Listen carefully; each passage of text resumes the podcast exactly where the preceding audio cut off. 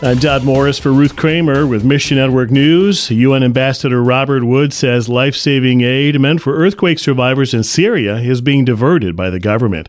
Plus, airstrikes have resumed in northwest Syria, adding insult to injury.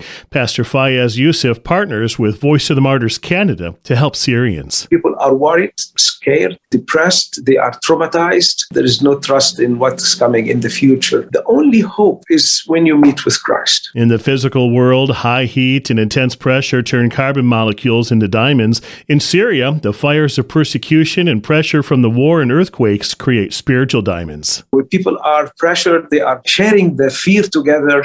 There is solidarity. And this has opened a great door for many people to hear the good news. World Missionary Press has a long history of spreading the gospel in Africa. Now they're doing even more.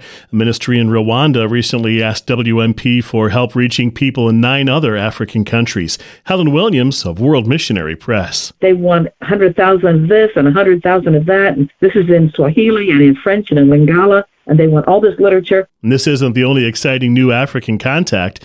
The Evangelical Alliance in the Democratic Republic of Congo requested scripture booklets to reach 300,000 people. The Lord seems to be opening up these new opportunities. You can support work like this by connecting with World Missionary Press and the full story online. Look for a link to the Founders Challenge, a campaign to send scripture booklets to four African countries, and pray that believers who have a passion for Africa will come alongside the Founders Challenge. Mission Network News is a listener supported service of One Way Ministries. You help bring stories of the heroes of the faith and a voice for the voiceless. Consider giving today. Look for the support tab at missionnews.org. That's missionnews.org. For Ruth Kramer, I'm Todd Morris.